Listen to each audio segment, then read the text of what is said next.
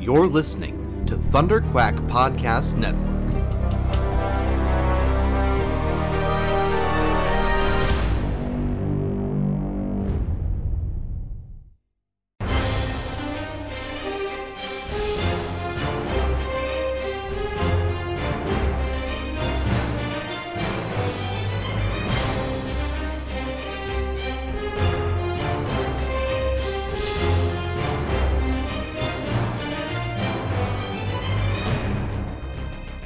Hello there, and welcome back to Rebel Cells, the Star Wars animation podcast for the Bad Batch episode Cornered. I am one of your hosts, Michael Cohen, and with me, as always, the illustrious Joe Hogan. I should be used to that illustrious by now, but I'm not. It You makes me feel good. How you doing, Mike? used to it. I'm I'm I'm doing good. I'm doing good. We're going to talk about some uh, some Bad Batch Cornered tonight. I'm excited about it. Okay, And I uh, could be coerced. And uh, Kyle Baca himself, Kyle Avery. I'm back. He's back. Glad to be back with uh, the illustrious people here. uh, awesome. I uh, let's just jump right into it. Let's. Hey, here's we're gonna be focused this week, you guys. yeah, sure, focus. sure we are. Sounds good to me. we'll see. We'll see. I but uh, yeah, let's jump right into the news because we got a couple of real interesting stories to talk about. Um, first on the docket, Rangers of the New Republic is reportedly no longer in development. Now, you we usually do not talk about rumors. Um, uh, we, we generally like to to make sure that we're we're only really talking about like officially announced stuff. But I felt that this was solid enough um and i and and and you know it just it kind of makes sense i i and it points to some of the stuff that we talked about on uh, faster, more intense, and that sort of thing back uh, back during the Mandalorian season two. So I just thought it it was worth noting here, uh, especially with the Mando connections into this episode um, and sort of the the shared universe that we're seeing developed through Bad Batch, Mandalorian, and all of these other shows um, and it just it's it's very interesting to me that that they're gonna try and figure out seemingly how to remove this part of the story when what we heard back in when was that? December? Uh when they did the the the uh the shareholders event. Um that that all of these shows Mandalorian, Book of Boba Fett, Ahsoka, and Rangers of the New Republic would all sort of split off, tell their own stories, but the, all of the stories would be sort of driving back in towards a an event, uh, uh, like an event series or movie or something like that. They were kind of cagey about exactly what it was, but but it, that led us to believe that Rangers of the New Republic was important enough that that. Uh, even without a certain someone that we don't need to name because everybody knows who we're talking about uh, I involved that you know like we'll, we'll just work around it and and figure out something else. Um uh, uh, here, here's something. I'll just throw this out there and and Lucasfilm you have full permission to use this. I won't come after you. This is a binding document uh, a, a legal contract. Uh, please just make a TV show. Like, just take whatever storyline you were going to do with Rangers of the New Republic and just put Iden Versio and Shriv into that storyline and just do that instead. Ooh. Because- Because here's the thing we actually, as fans, all desperately want that. right? And Janina Gavankar is right there. She's right there. And she will do it. She will jump at it. Um, so just do that and uh, and and while you're at it, cast Tiya Sircar as uh, Sabine in the Ahsoka series. Just announce it for us already, and just uh, just let us know that that's what's happening. Uh, I'd be more excited for for Ranger. What is it? Rangers of the New Republic. If Yeah. that were the the case in the first place, like Yeah, I would have been so much more hyped. Like, oh man, Iden Versio, yes, please, please. See, now I'm just disappointed. it's so weird to me because it's like you, you for Battlefront 2 which like like as as rocky as the launch of battlefront 2 was and all of the microtransaction ea nonsense that went on nobody cared about that when it came to the story right between the inferno squadron book and and the story of the game other other than luke skywalker stomping on bugs on some weird planet i i man we don't need to get into that. Other than that moment in the story like everything else in in battlefront 2 in the story mode was fantastic. And then the the follow-up that dlc with uh with zay um in the in the uh, resistance era like leading into the force awakens right? Um like i think that everybody is in agreement that that those are great star wars stories and uh and and we love those characters uh, uh iden in particular uh and look hey we have so many imperial defector rebel resistance heroes at this point in the uh, post return of the jedi uh, uh, disney era of star wars storytelling it's like every second story uh, features someone who was once an imperial that has defected to either the rebellion or the resistance right? Like it's just like that there's that uh, uh alphabet squadron has that like it's just like it's it's it's ridiculous uh how often they've gone back to the well with that specific storyline um as a starting point but but for my money the best character to do it is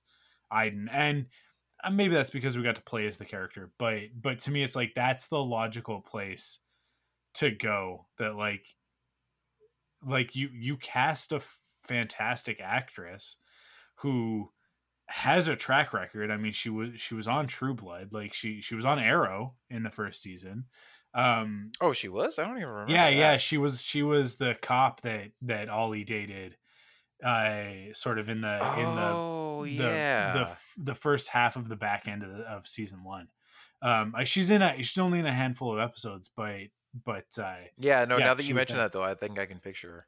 yeah. So like like the like she has nerd cred already. She herself is a huge Star Wars video game nerd, all that stuff. Uh, D and D, everything, right? Like, like you couldn't ask for a better ambassador for the brand than than Janina. I don't understand why Lucasfilm and Disney are not capitalizing on that. Um, it's very it's very weird to me, but uh, but anyways, I I the the what was previously Rangers of the New Republic sounds like it's not going to happen. Um, at least, or at least it's not in active development, which means that maybe they're they're just they're just on hold with that until they can figure out a way to to solve it. Um, yeah.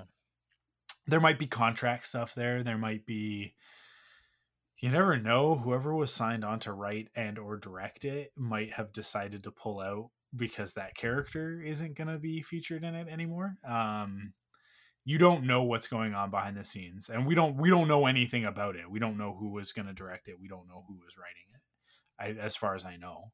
Um it's not like acolyte where where you know we know or or with with book of boba fett we know it's like robert rodriguez is is directing. Is he writing and directing or just think he might be writing I think. Well, I think he's just an executive producer, along with Filoni and Favreau. okay Um, um so I would assume maybe he'll direct some episodes. but again, yeah, like, I think with- he's just part of that group. with a lot of them with a lot of the announcements we got the like oh like book of boba F- oh i mean that was obviously later on down the road but but when they did uh, like formally announce it it was like oh robert rodriguez is attached uh, uh and with ahsoka we know that that's dave going off and like show running that one specifically and with acolyte it's um oh my god her name's like on the tip of my tongue anyways It's uh, Leslie Headland. Yes, thank you. I I who did Russian Doll, right? Um Yeah.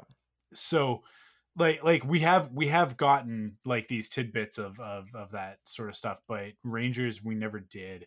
Um and it always felt like like Rangers was like because they told us the least about that one and I got the feeling at the time of like a they weren't sure about the future of this because that was right in the midst of them dealing with the situation. Um, which I we haven't really talked about on Rebel Cells, but I I I on uh, we talked about it a bit on Faster More Intense, and it was very it was very clear after uh, after the firing, uh, or as some people will tell you, the not rehiring, um, that uh, that that Disney and Lucasfilm were looking for an excuse for a while. um, and then and then a line was crossed, and they went, "Cool, cool, cool. Now we don't have to do this anymore." Um, I so like I, I I think that they were kind of in like a holding pattern for a while there, anyways. But maybe it's just kind of all fallen apart at this point.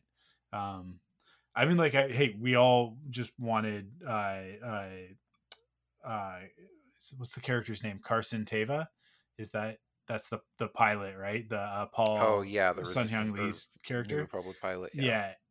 yeah, I I yeah, like like just just just put him in the story, right? Like, uh, but whatever. Like I I have faith that whatever shifts are happening behind the scenes, um, that everything's gonna be okay. We'll be fine. Everything will be fine. But I uh, uh, but yeah, that's the these are the reports thus far. I don't know. I don't know. We'll we'll see. Any any, any thoughts on that, guys? Yeah, I mean, to me, I really just wish they would recast the character and push forward with their mm. original plans and kind of just put all the the whole drama and everything behind them and continue on with what they had originally envisioned for it. Um, obviously, seems like that's probably not going to be the case, or at least yeah. at least they're maybe I, maybe they're just waiting till things kind of smooth over more. But um, I don't know. I, I I just hate when stuff like this like and you know, we've had other characters that are, you know, actors that have had to drop out and and characters get recast and stuff and it's just especially when it sort of intertwines with the Mandalorian and Ahsoka and they're trying to build this big universe here like I just want to see their, you know, story come to fruition um, the way that like Dave and John and everybody are intending it. So I that's my sort of main concern is I'm just hoping that this doesn't sort of derail, you know, whatever big plans they had for the story. And even though Rangers of the New Republic was the one that we knew the least about, um and you know, I, I wasn't it's not like there were any characters in there that I'm super invested in or anything but like i'm really interested to sort of explore more of like the new republic and the building of the resistance in the first order um, and kind of some of that stuff that we got some teases of in season two of The Mandalorian. Um, and obviously, it seems like their plans, you know, season two established a lot of stuff that they're then planning to branch off into its own shows. And so you got mm-hmm. the Mandalorian stuff and the Boba Fett stuff and the Ahsoka stuff. And then this was going to be like the New Republic and the Empire. And again, heading towards the the New Republic or the uh, the Resistance in the First Order and kind of planting some of those seeds for the conflicts of the sequel trilogy, which I was really looking forward to, even though we didn't really know much about the show. Like that potential was exciting to me. So I hope we, I'm, I'm sure we'll still see pieces of that explored across the other shows, but um, I hope they still maybe come back around to this at some point and we see this show in some form or another. Like you said, there's plenty of other uh, New Republic characters out there that they can make a show about, whether it's uh, Iden and Shriv or Hera Syndulla or you know anybody else. So um, yeah, hopefully we'll, we'll get to uh, come back around to that at some point. Yeah, yeah. I, I mean, I'm I'm hoping that we see Hera in the Ahsoka series, but we'll see. Yeah, Joe, I can say something. Yeah, go ahead. Yeah, I'm just kind of. I mean, I was already sort of lukewarm about this show in the first place, not because you know, I don't think the characters are interesting. I just think everything else going on is kind of more interesting to me. Like Ahsoka's way more yeah. interesting to me. Kenobi, uh, obviously Bad Batch. I'm crazy about. Like I, I just like the Rogue Squadron movie. I just feel like everything else is almost fever pitch high for me. But this is just like, oh, okay, you know, whatever. Um, I agree that there is some concern, and I know we're just kind of speculating because who knows if any of this is true or not. Um, but I don't know. I guess I am a little bit worried about whatever threads that they might have been putting into the show that now might not pay off in those, you know, Mandalorian or Ahsoka or whatever, since everything is supposed to tie together. I mean, I know we're touching on it, but I don't know. I guess I'm really just concerned that now those other shows might have to scramble to give a little more context. I don't know. Hmm. I, I, I guess it's just kind of a wait and see kind of deal. You know. Yeah, I, I I think they'll be able to make up the the the distance, I I as it were, I I with in some way with some sort of storytelling, mm-hmm. whether it's I to me this sounds like like it, like they're reworking the idea, um, and that's that's why I immediately go to that place of like let's just tell the story with with some other characters that we're familiar yeah. with and that we like. oh like. man like now that you said it like i yeah. want it so bad that's so much more interesting to me yeah because to to have to have uh iden uh, intersect with a character like Din Djarin mm. or uh or even Ahsoka or Sabine right like to to have those characters cross paths um I sort of like the post battle of Jakku because we know we know Iden's story up to the battle of Jakku, right? And then we know that she is alive in the lead up to the Force Awakens. Um, but like there's a there's a lot of room in, in, the middle there where where we don't really know much about her. Another character or a uh, pair of characters that they could bring into this are Shara Bay and Kes Dameron which would be really oh, cool because yeah. like like you want to talk about Rangers of the New Republic, like yeah, like let's let's get those characters in live action. Um, I, I mean, like there there are so many options. there are so many characters that have been created and nothing has been done with them that are connected into the sequel era or or like the post uh, Return of the Jedi era. Um, so I don't know. There is like, something it, very satisfying when you know, even I mean, it's been happening for the last twenty years, I guess, where an an animated or EU character finally makes a live action debut. Like I guess Aayla yeah. Secura was the first one, but like you know, Ahsoka was obviously huge. Even Saw Gerrera, like nobody knew who Saw Gerrera was if you didn't watch Clone Wars. But it was like, oh my yeah. god, Saw Gerrera's in Rogue One. It's crazy. Yeah. It's amazing. It's so cool. The first Clone Wars character to actually be live action. So like, it would be nice if a video game character got that for once, because the video games are always just kind of like, okay, good job, kid. Go over there and have fun. Yeah. Um. So that would be all. I oh man. Please. It's it's just it's so easy, right? Because it's like you mm-hmm. don't have to recast, you don't have to figure it out. It's like the Sabine thing with Tiya Sircar for me, where it's like, uh, I don't understand why this is such a difficult thing mm. to arrive at. And there are so many people online who are like, oh, you know who should play Sabine? And then they say a white person, and you're like, that's not, nope. Or they go, oh, this person and it's like that person's actually african american but that's all right um it's uh, because you know a, a, a colored person is a, an interchangeable thing right it doesn't matter I, I, you know, Asian, African American, whatever. Like, like the these, uh, not white is all the same thing to some people, which mm. drives me nuts.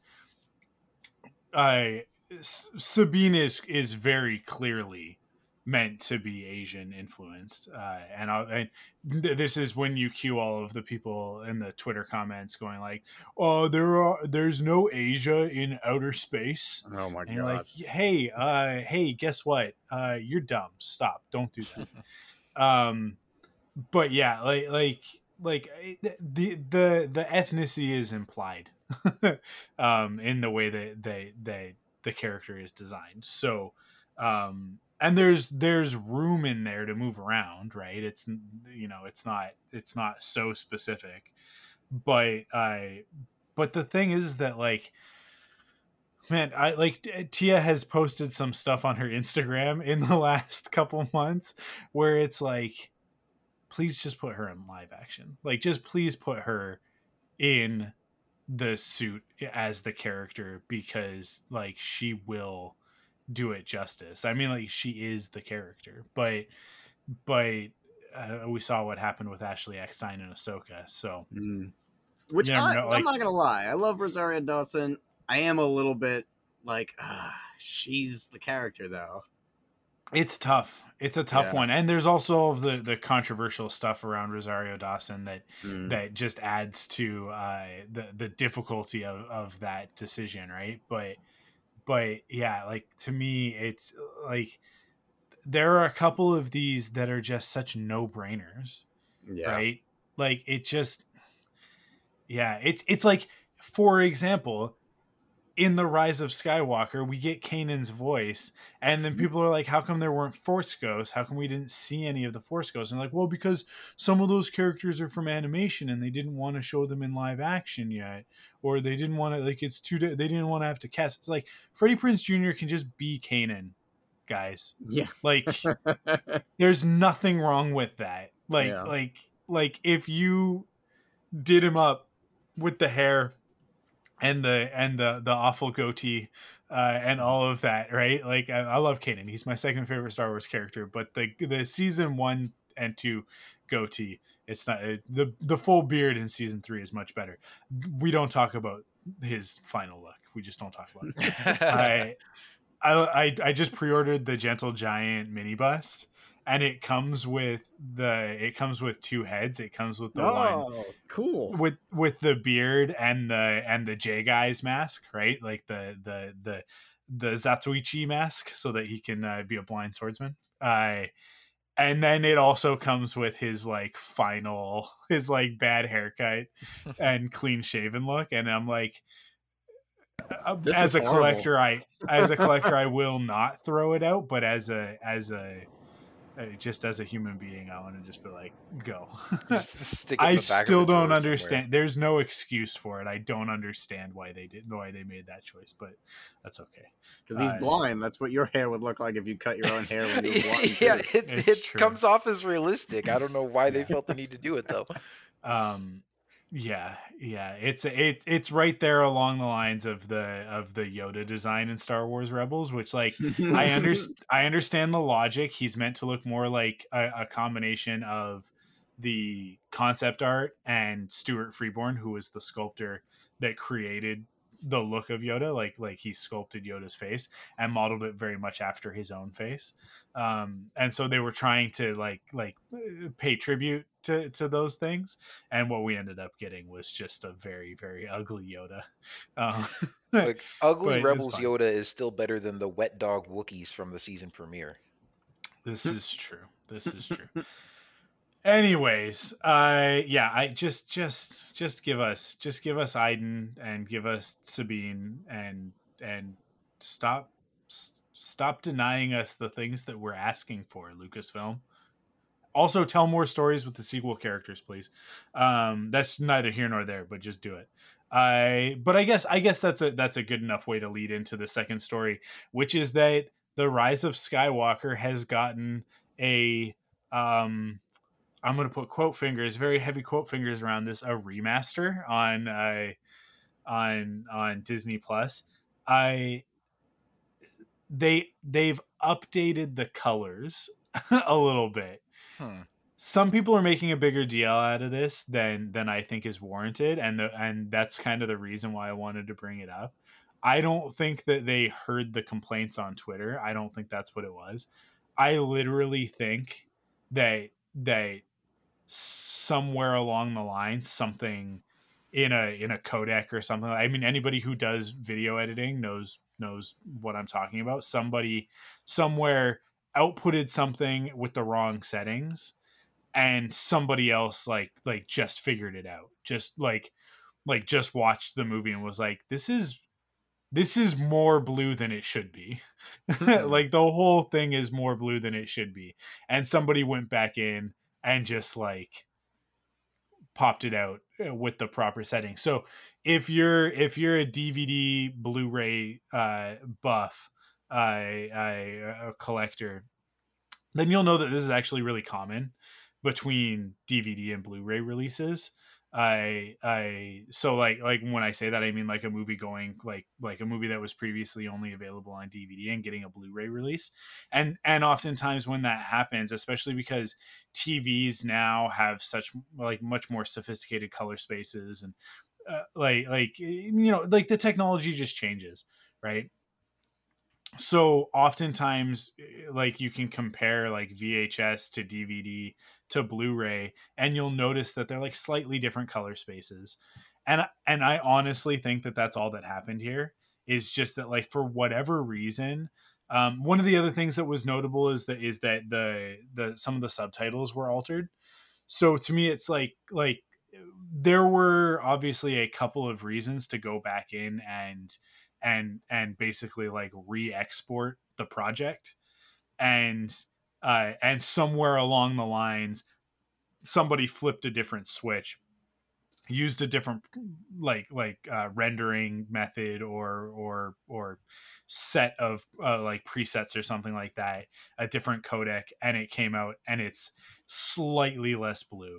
Um it's not that noticeable in the scenes that are incredibly blue already, like the ones on Exegol, uh, or the ones where people are holding blue lightsabers next to their faces, where it's justifiably very blue. But um, but like the Pasaana scenes and I, I um, all of like the Star Destroyer stuff, like like all like sort of on the uh, like like the interiors and stuff like that.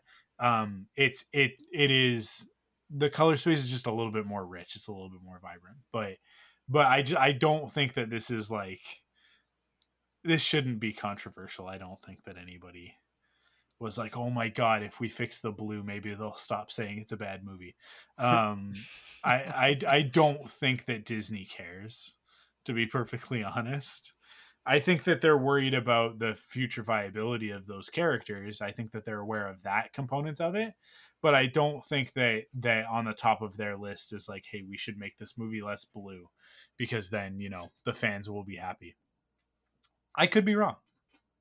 I'm willing to I'm willing to to leave room for that, but I don't think I am in this instance. I I think this is literally just like a technical I I update, upgrade, however you want to look at it. Somebody just did something different. Um and it's just like it, to me it's like i think to most people it's probably imperceptible uh, in a lot of the scenes. There's just there's a few moments where you're like oh yeah that is that is definitely a difference. Um, and i haven't like watched it on my tv i just i just looked at it on my phone. But mm. i i but but as is the case in, in a lot of instances our, our phones uh, if you've got like a, a like, like a, an iphone uh, Pro or or like one of the nicer Samsungs or Googles, I uh, the color space on that is actually probably is probably better than your TV. Um, it's probably it's definitely better than your computer monitor. Um, which I like a lot of people watch these things on on those screens. So uh, yeah, I don't know. It's all like this, this stuff is all so nitpicky. Um, but I just thought that it was funny that kind of over the weekend there was a there's a little bit of a kerfuffle on on Twitter about it. That, complete, go, complete, go ahead, that completely went over my head. This is the first I've heard about it, but it? I would have to imagine you're probably right that this was either a mistake that they're correcting or just a, a, very simple thing that somebody went in and tweaked and maybe you know changed the settings on a, a codec or an export or something like that because again, if this is their attempt to be like, oh, you know, people really didn't like this movie, so let's go make it less blue, like, what good's that going to do? So, yeah, um, yeah, this is probably just a small technical thing. Yeah, Ben Solo still dies at the end. Uh, uh, oh, and Palpatine still comes Sorry. back at the beginning. Palpatine is still inexplicably back. somehow he still returned. Some somehow Palpatine returned is what you put in the screenplay when you're like, I'm gonna I'm gonna circle back to this. We're gonna come back to this. I'm gonna circle and, back to and, this. And they forgot to circle back. And I think what happened is that like on the day they were like they were like, oh, oh damn, we never we never did that, did we? And uh, and somebody like JJ just turned to uh, what's his face Hobbit and was just like, just say something.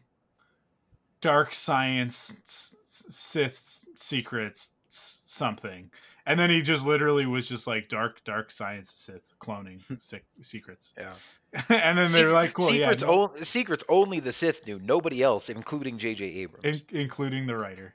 Uh, yeah. Oh boy. Guys, we'll we'll put it in Fortnite. It'll be fine.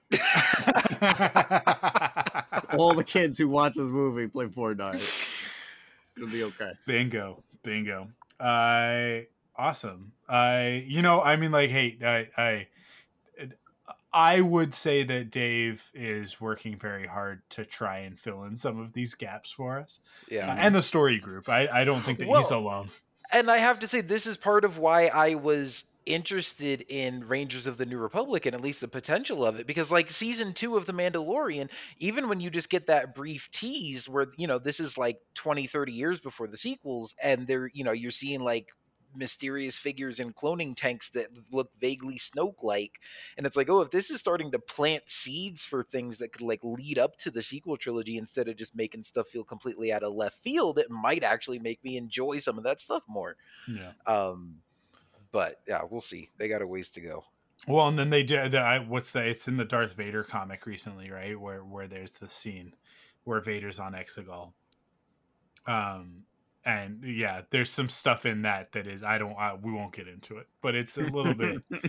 It doesn't work. It doesn't work for me. It doesn't work for me, and it raises too many questions and doesn't answer anything. Uh, this that Lucasfilm has a problem right now, and I don't know if it's Disney dictating it or Lucasfilm dictating it, but somewhere someone has said you cannot do anything definitive with the saga franchise characters. Mm.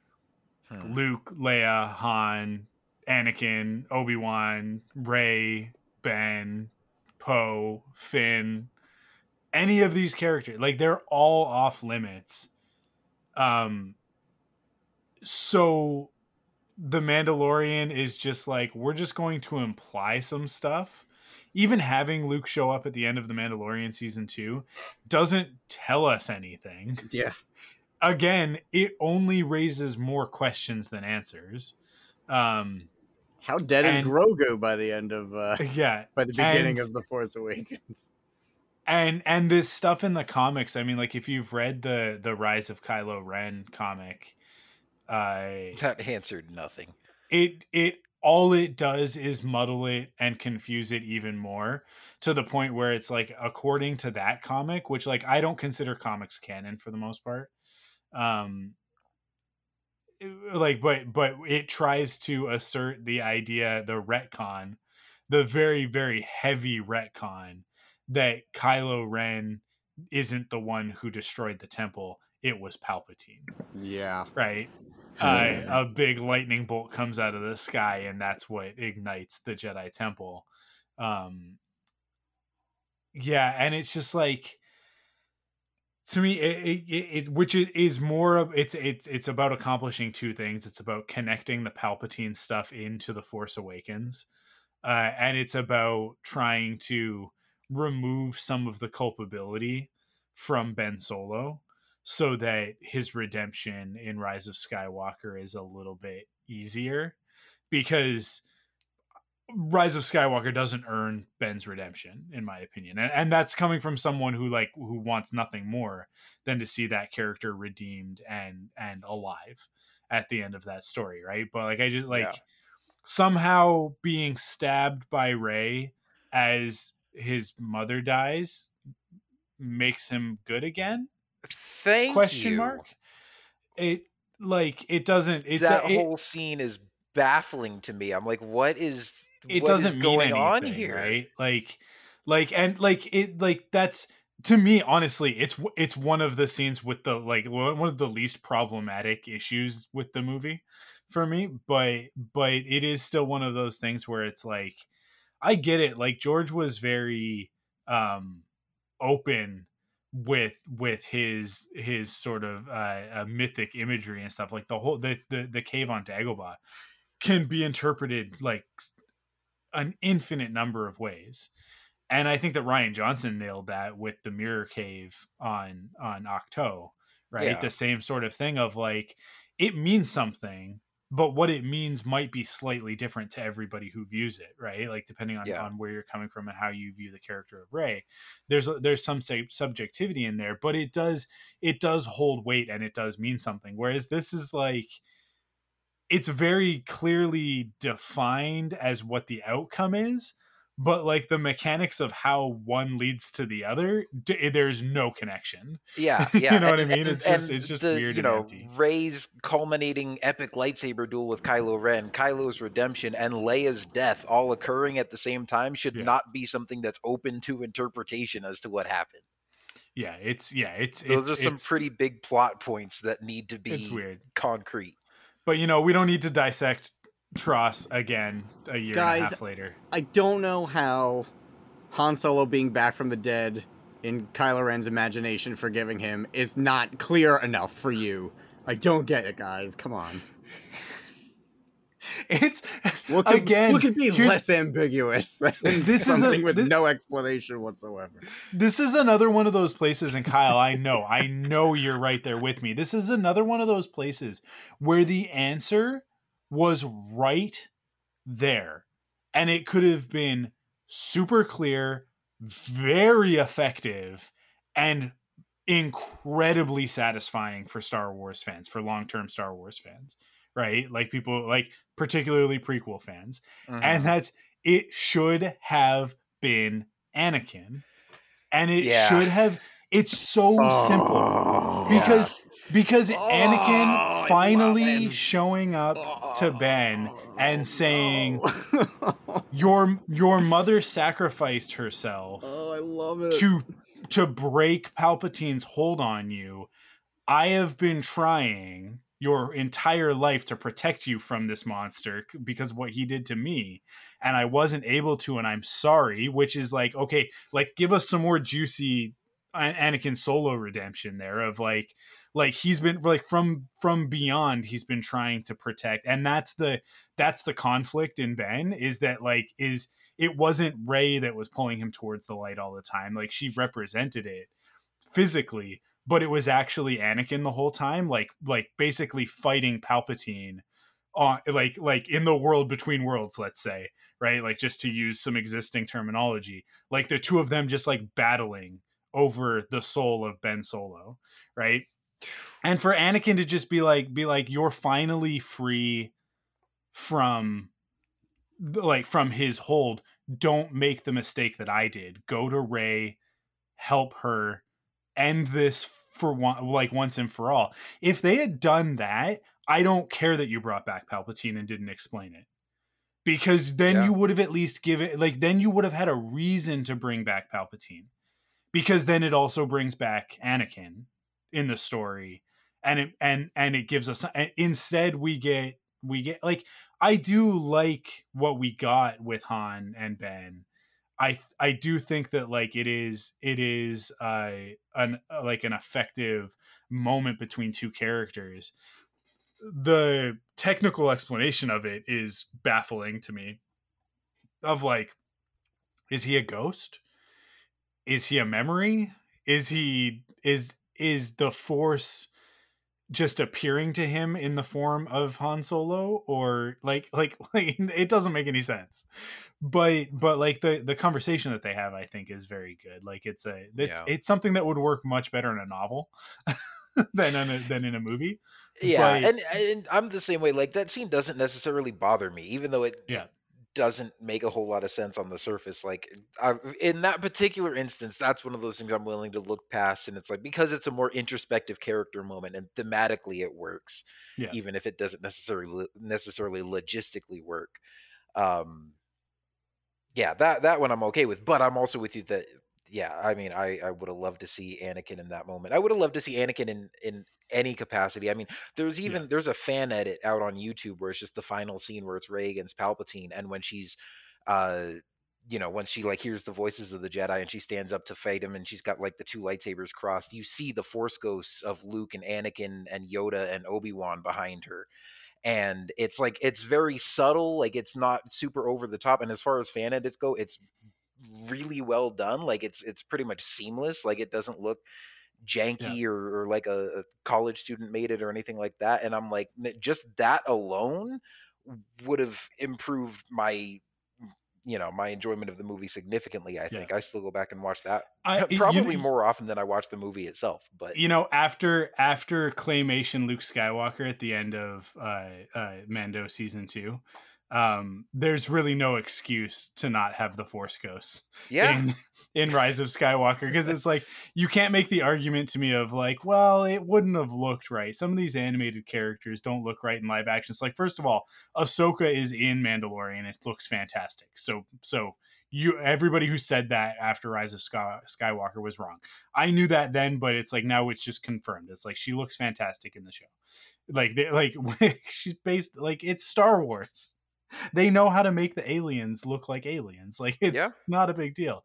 But but yeah, like like if if if the effects that we got for Luke at the end of Mandalorian are a bar that we're willing to set, then then having all of those characters that spoke appear as force ghosts as like shimmering blue ghosts i don't think like it would not have been a big deal it really wouldn't and and the fact that again it's right there in front of you and they just like man yeah like it's it's a it it's absolutely just a result of them not having known what they were what story they were telling yeah, until they were editing it and then it was like it's too late we don't have time to render a bunch of force ghosts so it's just gonna have to be voiceovers. It's the pre people go like oh they should do like special editions of the prequels or whatever and it's like I, I disagree with that. I think that the prequels are fine. I don't really think that there's much that you could do with what you've got there to to sort of alleviate the issues that those movies have. Um it is what it is and and i'm fine with it. Um, but I do think that Rise of Skywalker is one where like, hey, um, can you just give them like another year to go back in and, and just add in a few more things? Like, can can we just can we add like some hero shots of some of the ships in the battle of, over Exegol so that it's not just gray chunks of plastic f- flying and then Mhm. getting zapped by lightning? Like, can we can we actually see uh Hera in the cockpit of the ghost? yeah. Can- but see, yeah, that's another. Thing. Can you show us the aces from Star Wars Resistance for Yeah, like like actually show us their ships. Don't Yeah. just include them, but like actually like have them there. You know? yeah. I- But again, see, with with because I was really hoping when I saw Rise of Skywalker for the first time, I was like, I don't want to get my hopes up too high, but like it would be really cool if we did see a shot of Hera in the cockpit, like flying the ghost and Yeah. everything. But then it's like, no, because J.J. Abrams didn't decide to put that in. Like the people at Lucasfilm and ILM decided to put the ghost in after the fact, after they were done Yeah. with principal photography and stuff. So anyways, we could we yeah, w- we really shouldn't exhume this corpse as often as we do.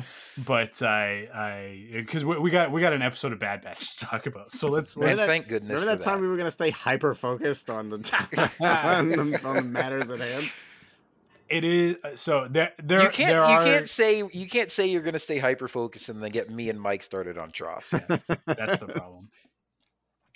Uh, okay, let's let's get into the episode. All right. What else you got? Give me more!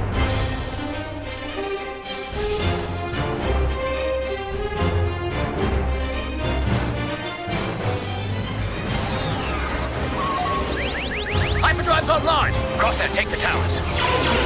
How many are there? Five of them. That's Clone Force 99. This is Wrecker, Hunter, Echo, Tech, and Crosshair. My name's Omega. The Clone Wars have ended. You can either adapt and survive, or die with the past. Now, it's time for the Rebel Cells. Good soldiers follow orders. Episode recap. Okay, here we go. The Bad Batch Cornered, directed by Brad Rau and Saul Ruiz. So here's the thing: Brad Rau is is uh direct. He's a director on every episode because he's the supervising director. So uh, IMDb hasn't been super clear about that in in in the past, but this week they they have him there as supervising director. So that's uh the, that's the reason why he's been on everyone. So really, like this episode specifically is directed by Saul Ruiz but uh, but Brad Rau is also credited. Uh, and then it is written by Christian Taylor. Uh, I'll just jump right in here. Uh, low on fuel and supplies, and on a wanted list, the Bad Batch decide to stop at Pantora. Wrecker and Tech pay the docking bay proprietor to bypass scanning their ship, but as soon as the clones leave, he reports them to a bounty hunter. Though he does not speak her name, the contact is Fennec Shand, an especially skilled gun for hire.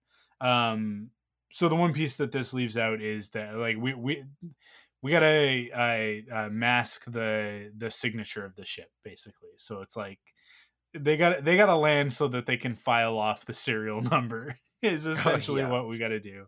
Um, and and you know Tech is basically saying like he can he can rig the the ship's signature so that they can scramble it. So which is the same tech that I I the ghost uses, right? So the, the it's it's actually this is actually a call a call forward to Star Wars Rebels in a way.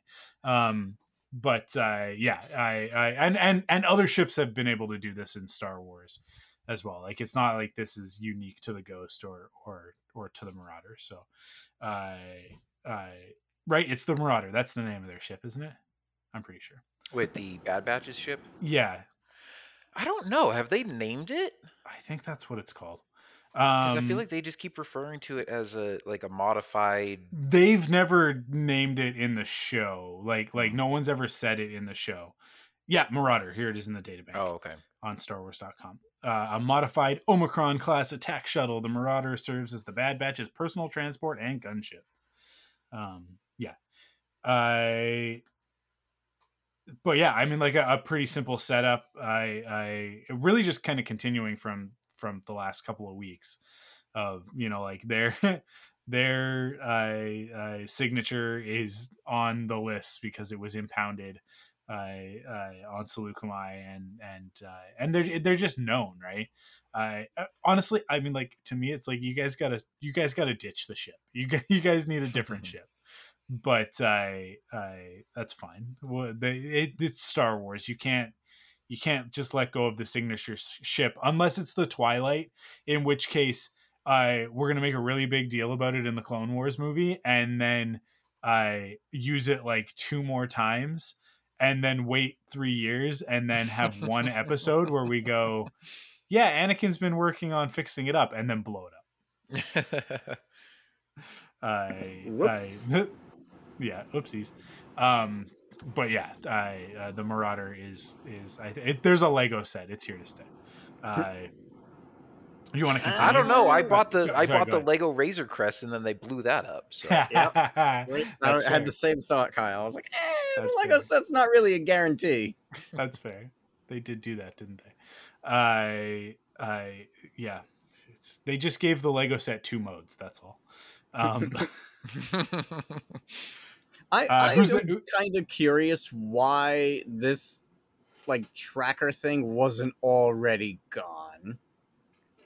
Like Mhm. considering they were always doing covert missions and everything, like I don't know. I just was like, really, these guys have a tracker on their on their ship. I mean, maybe it's I don't know. I I just remember thinking, huh, that's weird that that's there and that they wouldn't have taken this off sooner.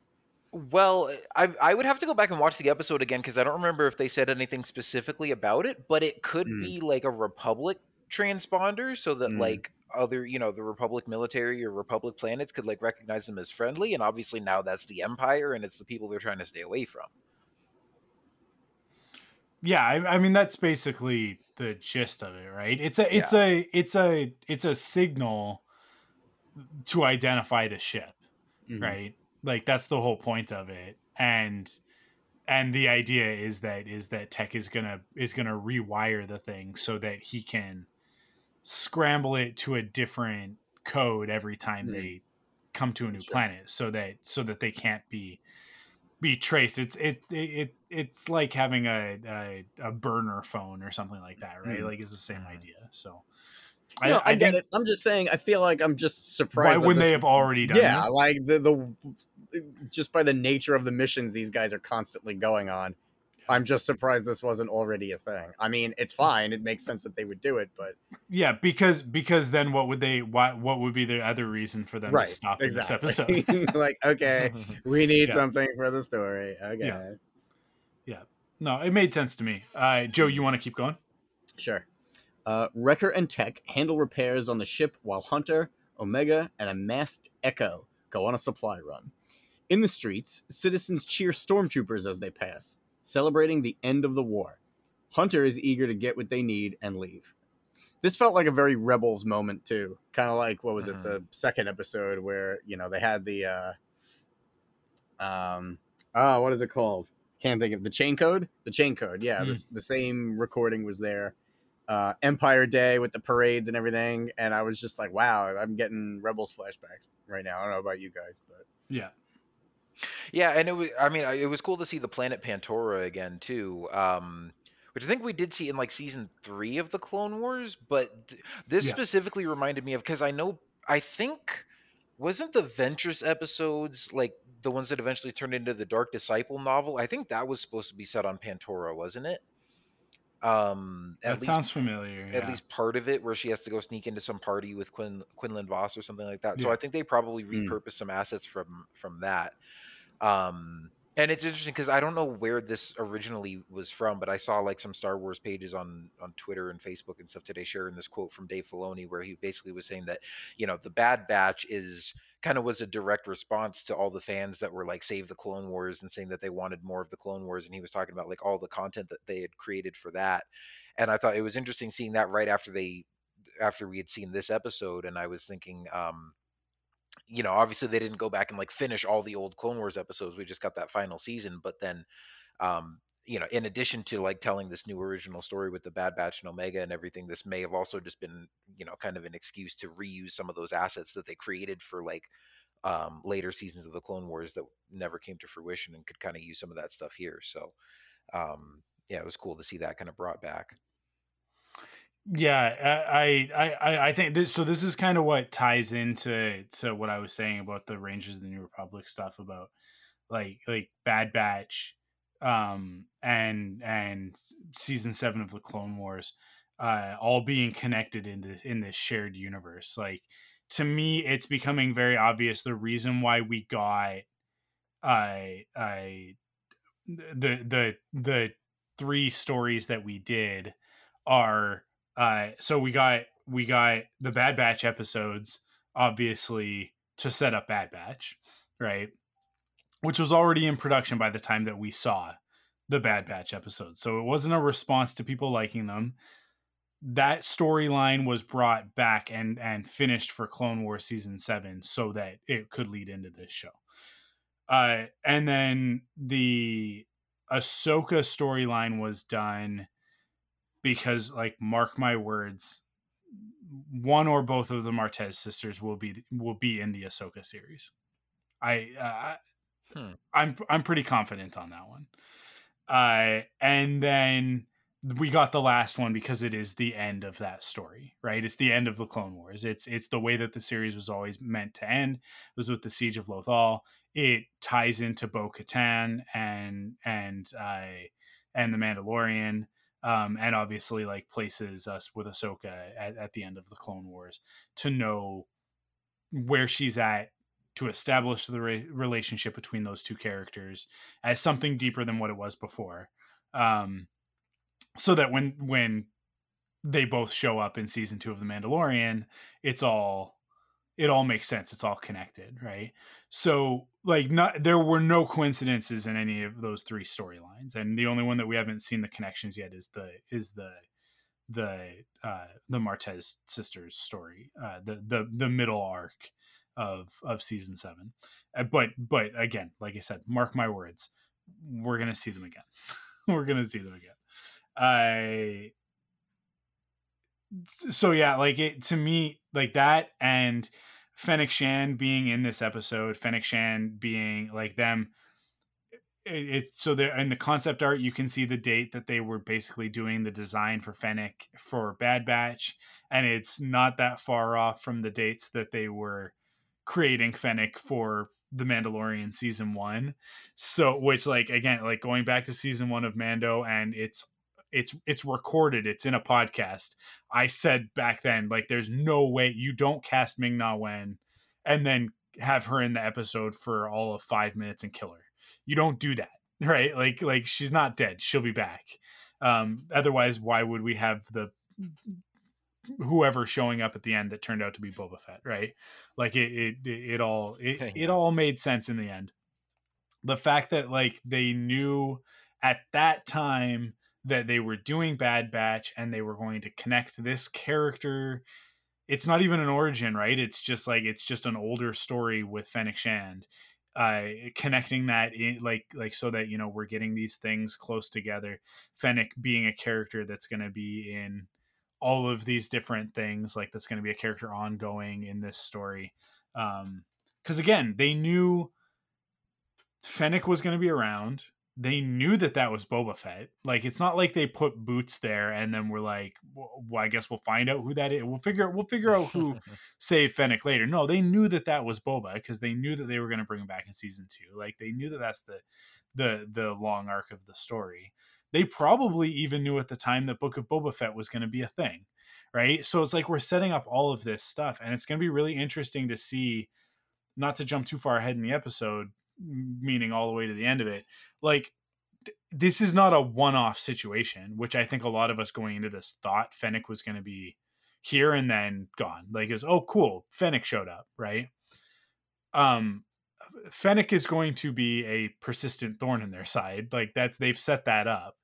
They they uh in fact what i thought the role of of crosshair was going to be is it looks like it's going to be uh, left to Fennec more so. Um, but we'll talk more about that as we get we get further into the episode. But but yeah, I just it it it just cements for me that like everything that they're doing on, on TV, the animation as well, and this is why Resistance was canceled. This is why they cut Resistance short. Not to mention the fact that it had no audience. That's not to say that there weren't people that loved it, but they, it was a lot smaller numbers than Rebels, which had a lot smaller numbers than Clone Wars. So like it's everything makes sense when you just go back to it always goes back to to where the money is coming from right mm-hmm. i we're getting bad batch because people love the clone wars there was the campaign to save the clone wars so it's in part like oh let's let's give the fans what they're asking for which is nice more than that though it's this is a proven, known, successful quantity. Let's get that production pipeline ramped back up. At which point, I'm sure Dave said, if we're doing that, we need to introduce the Bad Batch the way that they were meant to during the Clone Wars because we can't do it otherwise. We need to set this up for the Ahsoka series, and we need to finish the Clone Wars with the Siege of Mandalore. And and it was like, okay, you can have those things as long as, and that's why we didn't get a full season seven it was just like what are the what are the bare bones things that you need to do in order to set these characters up for the stories that you're going to tell moving forward and now everything is connected which just like it just makes me wonder with omega and the cloning stuff what is it connected into um it really makes me worried that everybody's like all of those people who are who are speculating that the the hairstyle and the posture in that one poster being very similar to Palpatine.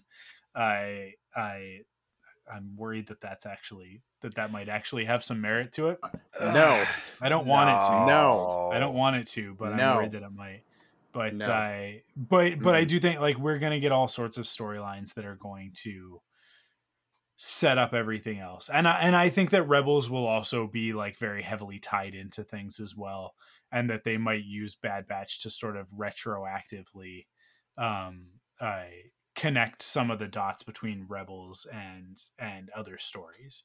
Um not like i mean rebels is already going to be intrinsically connected to the ahsoka stuff because of thrawn and ezra but but just like like kind of all of it trying to connect back to TROS, which I which I again I worry that that that we're gonna keep getting these things peppered in because they're just trying to what you said, Kyle, like they're trying to just make sense of Palpatine returning.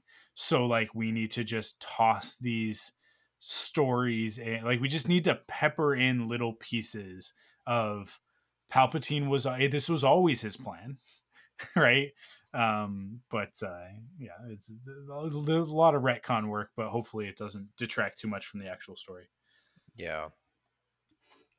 Uh, Kyle, you you wanna you wanna take this next paragraph? Uh, yeah. Uh, let's see. Hunter tries to sell some gear to a vendor. The store owner isn't interested, but soon mistakes Echo for a droid and makes an offer. Though Echo initially scoffs at the idea, Hunter convinces him to go along with it. They'll get the credits, and when the time is right, Echo will simply leave the shop. This What is a, a- cool idea. Like I, I like that outfit that Echo fantastic had. story. Yeah, I, I like that outfit that he had with the the mask on. And when Yeah. he first put that down, I was like, that's very like droid looking, like very kind of you know cybernetic, like faceless. Um, and I like that you know they then used that. And I mean, it, you know what's interesting because I, as of right now, I'm kind of having a hard time differentiating between like Echo and Tech as far as like what their role is on the team because they're both very good at like you know the tech stuff and hacking and slicing and echo's got his little techie arm and everything but echo's basically like the droid of the squad without being a droid but it was fun that for this story like he actually had to be a droid um so that was fun to see and i like when hunter had to like convince him to go along with it and he's like okay fine but make him give you more money because i'm worth more than that Yeah. And then later on when he's like, "You got me for a deal." Yeah. yeah. No, I yeah, I love this. I I love I do I actually really like that Echo and Tech need to have some distance put between them, but that it's not there yet because it gives Echo an arc, right? And I I think Joe, I think you and I talked about this a little bit last week, right?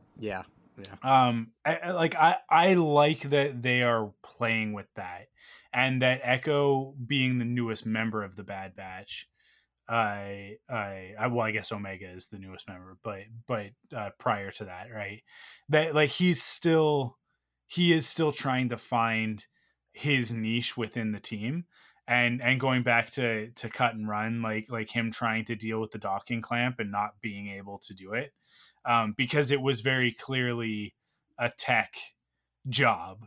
Tech could have done that. Tech could have sliced that thing in in five seconds, right? And then obviously Wrecker just rips the thing in half in order to get them out of there. But Echo is still trying to figure out like what am I to this team? Where do I fit in and like how am I useful? And I like that they're using it for these moments of of like tension and and uh, and and in this episode uh, also to add just a little bit of of humor into the episode because the because I think otherwise the episode's actually not that funny like there's not there's not a lot of other moments of humor. Um it's it's pretty straightforward sort of action and and some suspense stuff but uh but the whole echo being a droid and his face mask and everything like that is very it's it's very much played for for comedic effect um and then and then brings in the other droids i just wish that clink had gone with them i just Clink is just- my new. Is that the droid, the little, the little like astromech with legs and arms? yeah yeah that Oh, does that man, like I like love 'em. spins the little the things and is like Oh, yeah let's go Love him. I I Yeah. will buy every piece of Clink merch that comes out. I don't care. Yeah.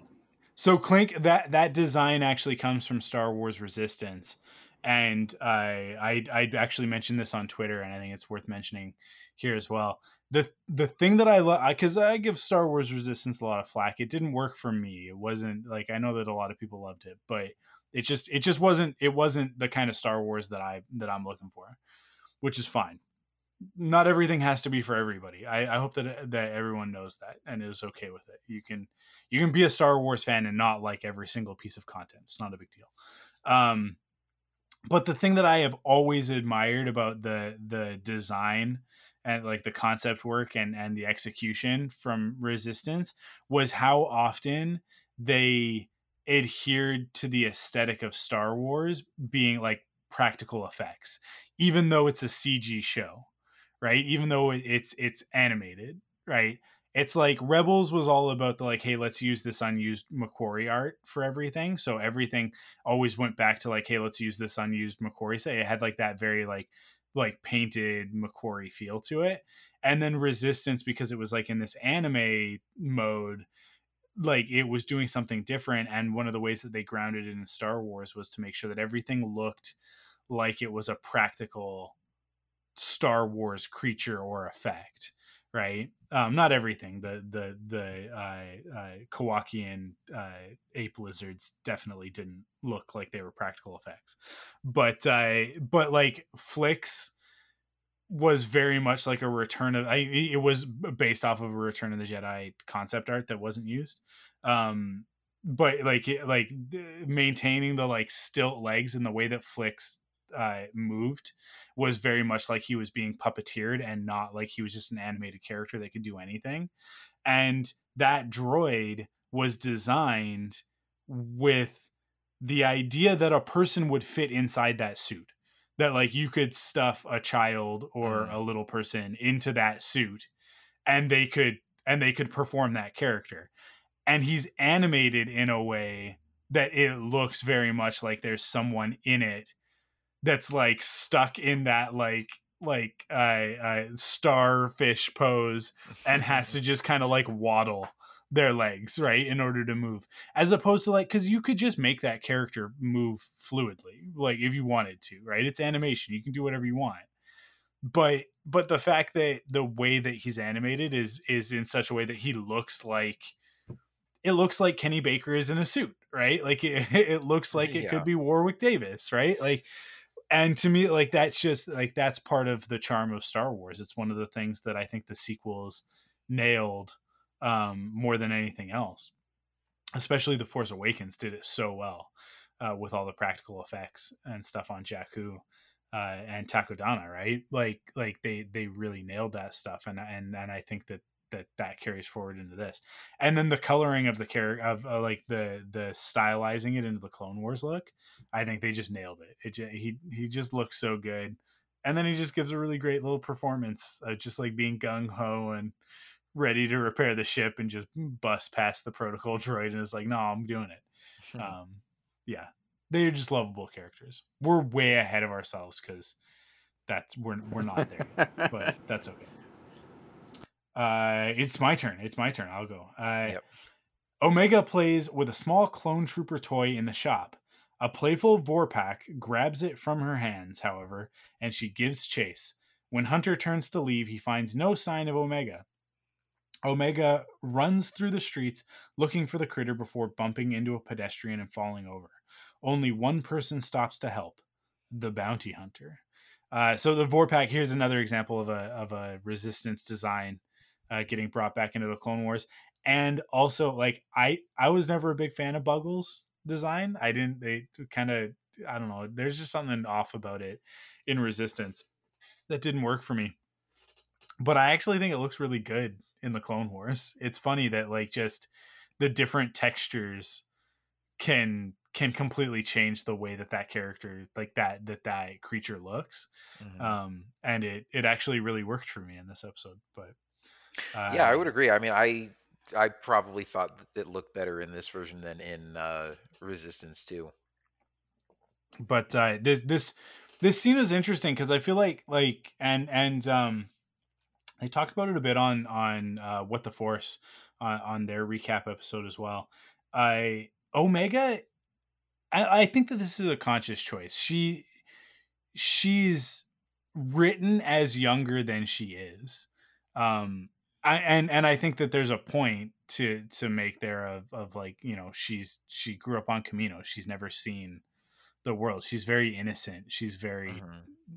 she's even more childlike than she should be because she is more of like a sort of like a tween uh but but emotionally she's she's younger more like an eight year old um and so the like this this whole moment of the like kind of going off on her own um and then it and then it quickly becoming a problem is is is an issue for a child younger than her age but uh but I still think it works. I, I I think that it's intentional and meant to be a part of her character right right now, and we'll see over the course of the season. I think we'll see her mature a lot. But uh, Joe, and any any thoughts? I mean, she is what four, like because she In, seems like she's eight, but really was born not that long ago, I guess. Or Yeah. Or No, well, I know. I think she. I think she's meant to be older. I think she's meant to be like ten or eleven or something like Oh, okay. that. But so then she's five. Yeah. Yeah. So, Although um, I yeah, I don't know. th- that was that was one f- sort of um question that I had as far as you know the mystery around like what's going on with Omega and why do the Kaminoans want her and what is it that sort of makes her special or or unique in one of these um sort of enhanced clones. So I was wondering if maybe she really is the same age as all the rest of them and maybe she also like Boba Fett like doesn't age twice as fast. oh, cool. That's that is something that I've thought, and especially because again, to to to bring up the connections into the Mandalorian and and future stuff. I mean, like, and, and I've said this, like, I I could foresee them carrying this character forward and her being a part of the new Mandalore. Um, Hmm. and, and like, uh, I will not be surprised if Omega shows up in season three of Mandalorian is, is the is the short way of saying that. Like like I I think that's a very much on the table. It's a possibility.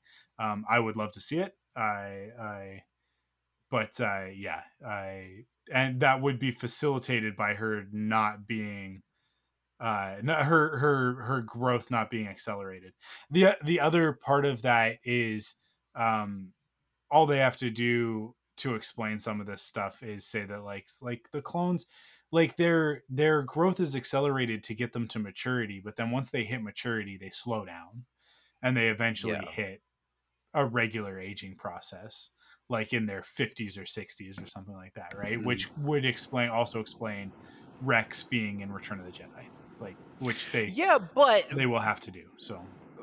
Well, I guess, but like Rex in the at the age that we see him at in Rebels, like definitely like if he wasn't aging twice as fast, he'd be like in his 30s by that point. Um uh or I yeah guess, well no no yeah. so so if, so if he's like in his 20s in Clone Wars and Rebels he would have been like 40 something if he wasn't aging twice as fast, but he's definitely like 60.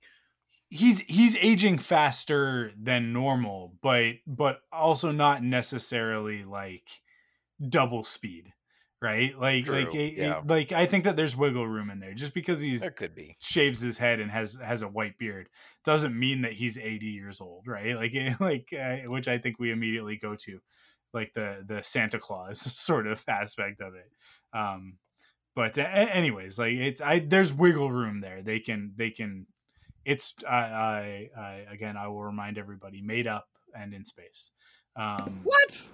yeah This is real to me, damn it. it's all pretensies. Um, so yeah, they can say whatever they want to say, uh, and then we just have to go, oh, okay, okay, uh, and and hopefully it makes sense. Sometimes it doesn't, uh, and we still have to go, oh, okay, because we're not the ones who get to write the stories. um, just and just you know, like the sooner you come to terms with that fact, I think the happier Star Wars fan you'll be. Uh, uh, I'm not saying that specifically to anyone. I'm just saying like to the world. Like it's it's much easier being a Star Wars fan when you realize that you have absolutely no control over the stories that get told. Uh, uh, and if you want control, just go write some fanfic. That's fine. It's just as valid as long as they're good stories. I, I, Joe, you you want to keep going here? Sure. In the back of the shop, Echo quickly reveals his face to the droids. Meanwhile, Omega and Fennec walk together until Hun- Hunter catches up and stops them. Fennec slowly puts her helmet back on and opens fire. Hunter yells for Omega to run before the bounty hunter swiftly ends their fights fight with a knockout blow. When Hunter comes to, he contacts the rest of the team for help. Echo, listening in, takes the shop's droids to complete repairs of, on the Marauder. Now, I have another little thing that annoyed me, just like the, uh, just like the the ship thing in this scene. Mhm. So, Omega, I mean, I guess you could argue that Omega wasn't really part of this plan, but Omega is kind of like, oh, but we didn't, you didn't pay for that fruit. They just stole three thousand credits for Echo pretending to be a droid that he's just gonna get up and walk away. Yeah. That was fine, but stealing fruit to eat is is wrong. Yeah, yeah but uh, I- I- you're right though. Like Omega wasn't in on the whole droid plan though. Like that was just Hunter and and uh, Right. Echo, and Omega was off playing or doing whatever she was doing. but that's my point. Is we talked on, you know, she. I know it's briefly. It was like a throwaway line almost, but like I don't know, talking about the ethics of that, and then ignoring the fact that these two characters are, are basically stealing three thousand credits from this guy who was running a legitimate business. He wasn't shady. He wasn't a jerk. Um, so I don't know. That bugged me. It bugged me that they raised it over there, but Yeah. not over here because Yeah, these are our it- heroes. I, I I I think what we're getting at in in this episode uh, thematically is that there are some gray areas Mhm. at work here, and uh, yeah, like there's a there, it's gonna be difficult for Omega to learn right from wrong Mhm. with this specific group of people and the situation that they're in. Um, So yeah, I don't know. I I, I think I, here's my thing. In a vacuum, it's kind of weird in the way that you that you've expressed it. If this is all that ever happens and it never comes up again, if as the series goes on, Omega starts to uh, develop some skewed morals um, Mm. and lives a little bit too much in the gray area, and and that becomes a source of conflict between her and Hunter, um, who knows when he's breaking the rules, Mhm. right? Like like because I think like that's the thing is that like Hunter is a is a heroic character, but he is also a renegade character, Right, Right. sure. So like like he he's gonna break the rules, but but Hunter knows when he's doing it it's for the right reasons like he like he's he can justify it to himself where it's like it's like yeah like we need we need these credits like Mhm. we we can't survive without them we need to we need to keep moving we need supplies and we don't have the luxury of being morally righteous at the moment but but omega is in a position to not really understand that yet because she mm-hmm. and she's very impressionable and the type of characters that we're going to come into contact with are going to be less than reputable in a lot of instances and so it'll be really interesting to see that stuff start to rub off on her. It'll also be really interesting to see them play with that in contrast to like like a nurture versus nature sort of argument of like how much of Jango's DNA determines behavior for these characters, Hmm. right? Is it anything? Is it nothing? right? Like because because Django was clearly a character who was okay operating within the the the the gray area in society, right? He didn't see himself as a good guy or a bad guy. He's just a simple man trying to make his way in the universe, right? And like how much of that is in the clones, how much of that is in Omega, um, how much of that is in Boba, right? So, uh, yeah, uh, I, I, I, if if this is a setup for future storytelling, I'm okay with it. If if this never gets addressed in the future, I agree with you, Joe. All right, cool. I mean, I know I'm being real nitpicky and, and anal about it, but I don't know. It it came up in my head, and I was like, "This bothers me. I don't know why." But yeah, I mean, I hope they do address it. That would uh that would actually be pretty awesome. I think that'd lead to some uh, meaty, juicy storytelling. I mean, like so far, so far, so good, right? Like, I, I Yeah, don't really sure. think that anything in the show in these in the in the four episodes that we've gotten has indicated that that these stories are just surface, right? Like, like everything, every episode so far has had like a thematic core to it, and every episode so far has been moving the characters along on a trajectory so it's like you know like I, i'm i'm willing to give them the benefit of the doubt right now that that we made a point of that with fennec for a reason um because it kind of firmly places omega right now as like she knows what stealing is right? Like she's she's sheltered and she's lived this weird life on Kamino where everything was provided for her but she still knows what it is to take something that doesn't belong to you. So you know like like we have a, a at least one main point on like sort of her moral compass that we can steer by. So we so that we can start to see uh either her become more morally righteous or less morally righteous right um, we can watch her make Paragon or uh, Renegade decisions. Reference. A reference. Uh, Don't get me started down that tangent, Mike. We'll be here all night. No, we don't have time. There's no time. Uh, go go ahead with the next one, Kyle. Uh, Omega makes her way down into the city's maintenance tunnels, quickly followed by Fennec. But Omega runs into someone else, Wrecker. Unfortunately, the hulking soldier doesn't last long against the bounty hunter. Omega makes her way to the top of a maintenance tower. Hunter races to get her, but Fennec finds the girl first and saves Omega from a from a potentially fatal fall. And this was cool because, like, obviously Fennec is the adversary here, but you're showing that she also has a moral code. Like, and part of it is that she's wanting to bring this target in, but she's also just like not going to let an innocent kid die. Um, and we kind of see that in the Mandalorian too. Like, she's a bad guy in season one, and in season two, like she and Boba are working with Mando and everything. So, um, Yeah, yeah, I mean, I- I- yeah, she's she's a she's a classic Star Wars bounty hunter, right? She's Yeah. only a bad guy if you're a contract. yeah, basically. otherwise otherwise it's up for grabs and i mean like like some of the some of the best characters in star wars fall into this category boba is obviously one of them. Uh hondo is another one that like when we first meet him he is a straight up bad guy and and the next time that we see him he's got a tank and is trying to blow up the jedi uh, and his town right? Like he's he's uh he, he's he's quite nefarious. And then in and even like sort of as the, as the turn starts with the character uh, in the youngling arc he's still he's still an antagonist in that story but within that arc makes the turn to hero and ends it with like this was my plan all along uh, and then we get the one of my favorite lines in all of Star Wars uh, in in Rebels when he learns that Ezra is a Jedi, and he's like, "One of my best friends was a Jedi. At least I think we were friends."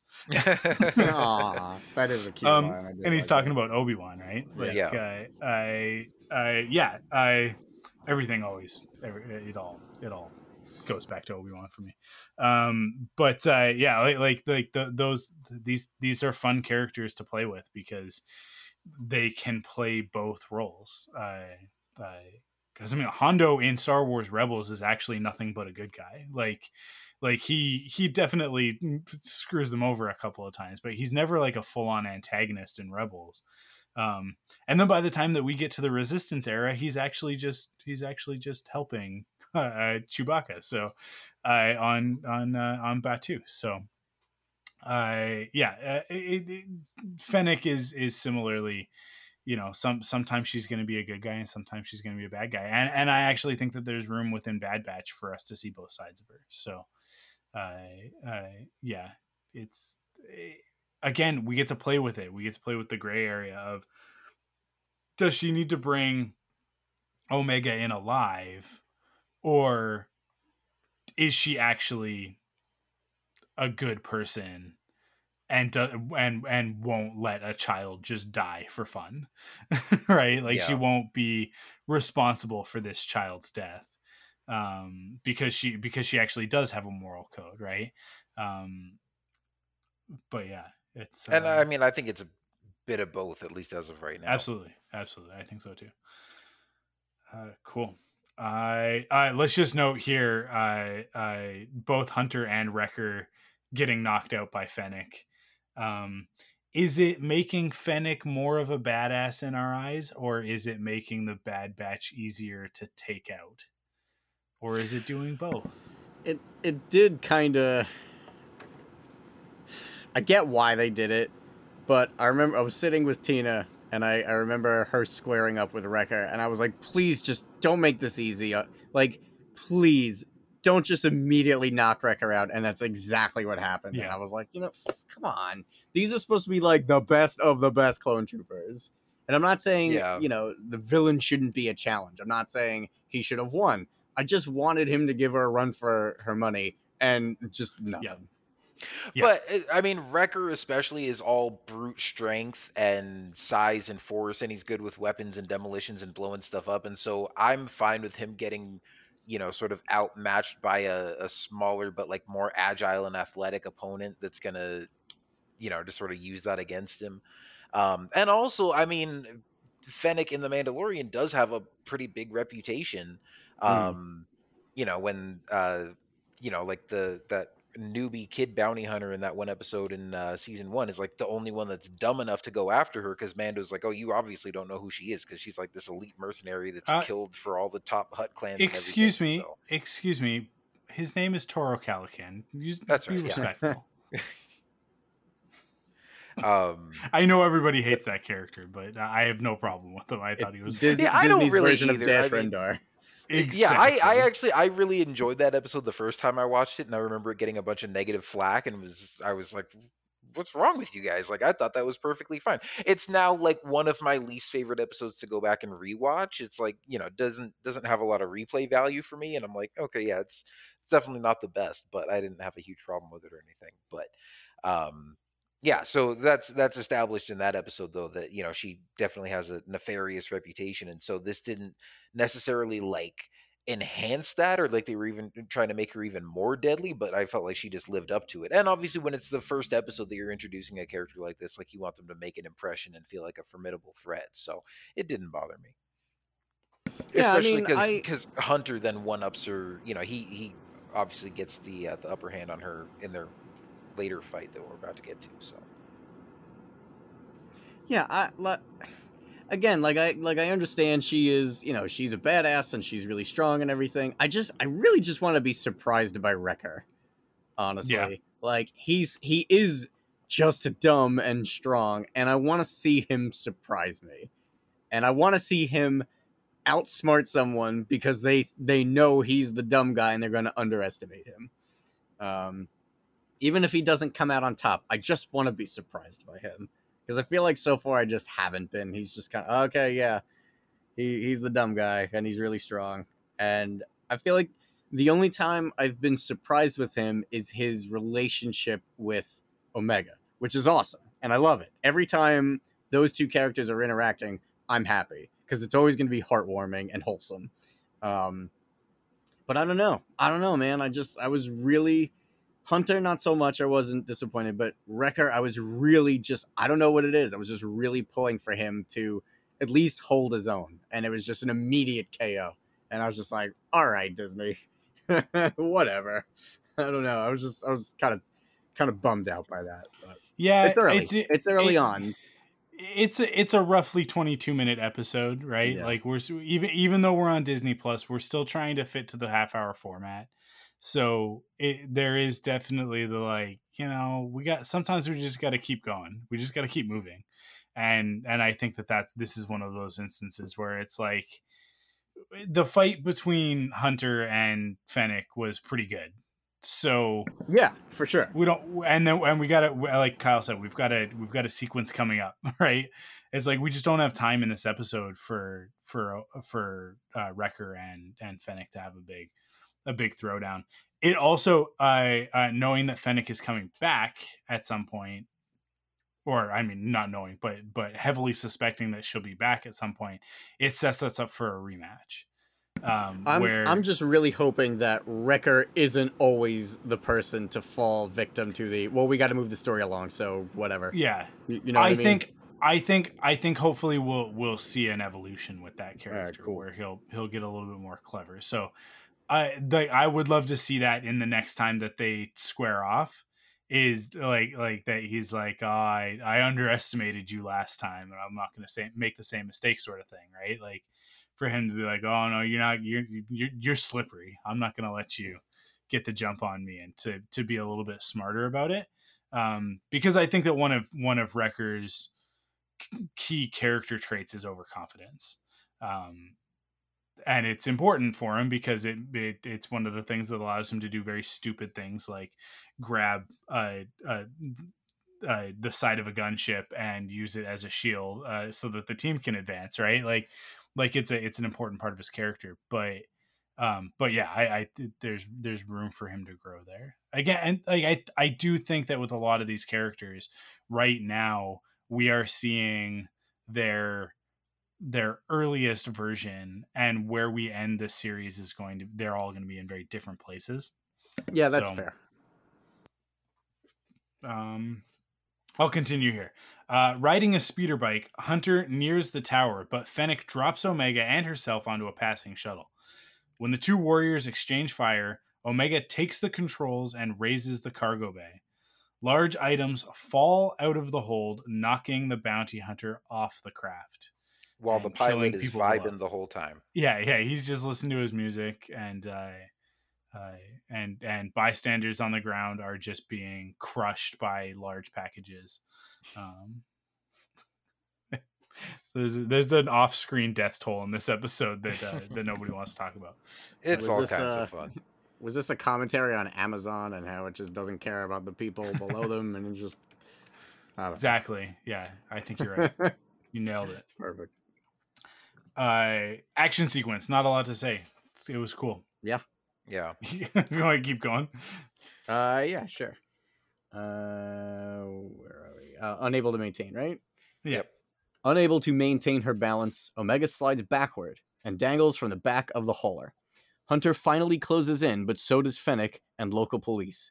Though Fennec initially holds off Hunter and law enforcement, the Bad Batch leader returns. He blasts her ship's thrusters and leaves a parting gift an explosive charge. Hunter escapes with Omega, and the blaster sends Fennec tumbling to the streets below. She watches silently as they get away. That was that was brutal too. Like just she just shot the police officer and Oh, he yeah. crashes into the other. I was Yeah. like, wow, that was intense. yeah it was it was very violent it was Yeah. uh, like in an episode that's like oh this is pretty standard clone wars fare all of a sudden it was just like blam that guy Yeah. that guy's dead not No, not oh that guy got shot no that guy instantly died guy's and then forever. smashed into another guy and that guy also is dead or at least horribly horribly named. You know, Uh, I- it's interesting. I don't know if you guys talked about this on the last episode, but I talked about this also on the Saga Continues last week. Just as far as like the tone of this show, kind of varying wildly between like even more dark and intense than Clone Wars and also some of like the most lighthearted, like child friendly kind of stuff that we've seen so far from, you know, from some of these shows, especially last week where you had like the scene with like uh crosshairs group like straight up Yeah. executing civilians point blank Mm. and then cutting right to like omega learning a lesson about being nonviolent and saving the life of the creature and and all that kind of stuff um and i was like man i feel like you know if i were a parent and had like a six year old kid i'd like let them watch it with me but then have to like shield their face half the time um but then yeah same thing here i mean this was a pretty and i mean this this one was a little more like intense and action packed and had the whole chase going and everything but for the most part was just a, a kind of like lighthearted fun like adventure of the week kind of thing and then right here at the end it's like yeah you got fennec shooting people you know straight through the chest and all kinds of chaos and mayhem on the streets and like you said mike maybe some civilian casualties that we don't see off screen Yeah. Yeah, there's a lot of mayhem and stuff that that's happening around these characters this week. No, I Um, agree though. There is like a tone change that's just like kind of all over the place. And it really is Yeah. every episode, right? Like it's not just you know this It- one or the last. I feel like it is in every episode. It just goes At least so it's consistent. At least it's Right. consistent that You they're know like, it's a roller Consi- coaster. it's when you- consistently inconsistent here's a sweet moment with this with this Buggles creature, and then uh, and then a a few minutes later, uh, here's a Pantoran uh, uh, uh, traffic cop being brutally murdered and uh, killing his partner. Yeah, yeah. Like. Like- it's it's funny because going into this, I expected this to be, you know, like the the visual style of Clone Wars and maybe some of the same kind of action and stuff. But as far as like tone and like maturity level, I kind of expected it to be along the lines of like Rebels. But instead, it's like, no, we're gonna veer between like Resistance and like the Mandalore arc from season five of Clone Wars. Yeah. Yeah, it's been it, there. There's been a lot of intense stuff thus far that kind of. Uh, I like it. I like when it catches us by surprise. Yeah. It's uh, I don't know. It just keeps me on my toes. I never quite know what to expect from this show. Um, why, why don't you go ahead and close this one out? All right. Um, with repairs on the Marauder complete, the team makes a quick departure. Once away, Hunter says that they must figure out who the bounty hunter was and who hired her. The target, however, wasn't Clone Force 99, it was Omega. On Pantora, the docking bay proprietor pleads with Shand. She spares him before sending a message to a contact. The target got away, she says, but I'll find her. So, are we all in agreement that she's talking to the Kaminoans and not the Empire? I feel like it's gotta be, right? Probably, but also, well, yeah, I guess. I guess so. Um, because obviously the Empire's got Crosshair and they've got plenty of other troops and stuff. And I was thinking that it might be some other mysterious character that we don't know about yet, but I guess the Kaminoans would be the only other people that really know about Omega. Um, unless, like we said, and this is kind of far out there and is kind of going off of stuff that we don't really know yet. But if if this is somehow tied into like Palpatine trying to clone himself and and you know maybe she's working not directly for Palpatine, but maybe like Mas Amedda or something like you know maybe she's going up the chain to Palpatine who wants her brought in. Um, but I don't know. I, I would say Kaminoans is probably most likely. Like I said, my first thought was that it was just maybe somebody new and mysterious that we haven't met yet, but um, we don't know why that whoever that person would be, like why they'd be interested in Omega or how they would know who that is. So, um, Mm-hmm. yeah, Kaminoan's probably the most logical choice at this point. Yeah, Mike, for I'm a bit upset that uh, in this summary, now that Kyle is reading the paragraph of where the Bad Batch blasts off, that it doesn't Oh. say the Bad Batch blasts off. It's, uh, I thought that was our signature phrase, man. yeah we gotta I, you know what next time next time i'm gonna get this done early I, i'll Alright, do it i'll do it first thing on monday and then i'll send it over to you for beautiful. for review and you can make sure that every week a bad batch blasts off again Alright, is is in there. And also and also let's put it on a t-shirt. All right, I'm in. Let's do it. i should we just go all the way and just like I looks like bad batch is blasting off again? Yes, obviously we lean into this as hard as we can. okay. Uh yeah i mean that sounds great to me. Right, I uh, there we go. Our first piece of merch that I have promised and will probably never get done. Um, I'll do my best. I'll do my best. I yeah, I don't know. I mean, like like it, this ha- this isn't one of my favorite episodes thus far. I really like that that Fennec was brought in, um, but it did feel a little bit like uh like Don't a step filler. on, on the on the road. You know what I mean? Okay. Like. Okay. like i i yeah like like like every story so far has progressed the plot for sure Hmm. um but, but you know what it is? Maybe it's that that the crosshair stuff last week was really intense and and sort of the main driver of the actual plot of that episode um i and then this week it's like completely dropped right? Like we know we don't Mm. see crosshair at all. So maybe that's kind of what i'm vibing on is that like oh we just kind of stick with bad batch the whole time whereas i'd like to know what's going on on Kamino uh and and with with crosshair. But uh but at the same time it's like it was a good it was i loved the episode. I had a fantastic time watching it. Um which like every week like hey, here's something that we haven't talked about for this one. Visually speaking this is one of the best looking episodes of television that lucasfilm animation has done. Yeah, absolutely.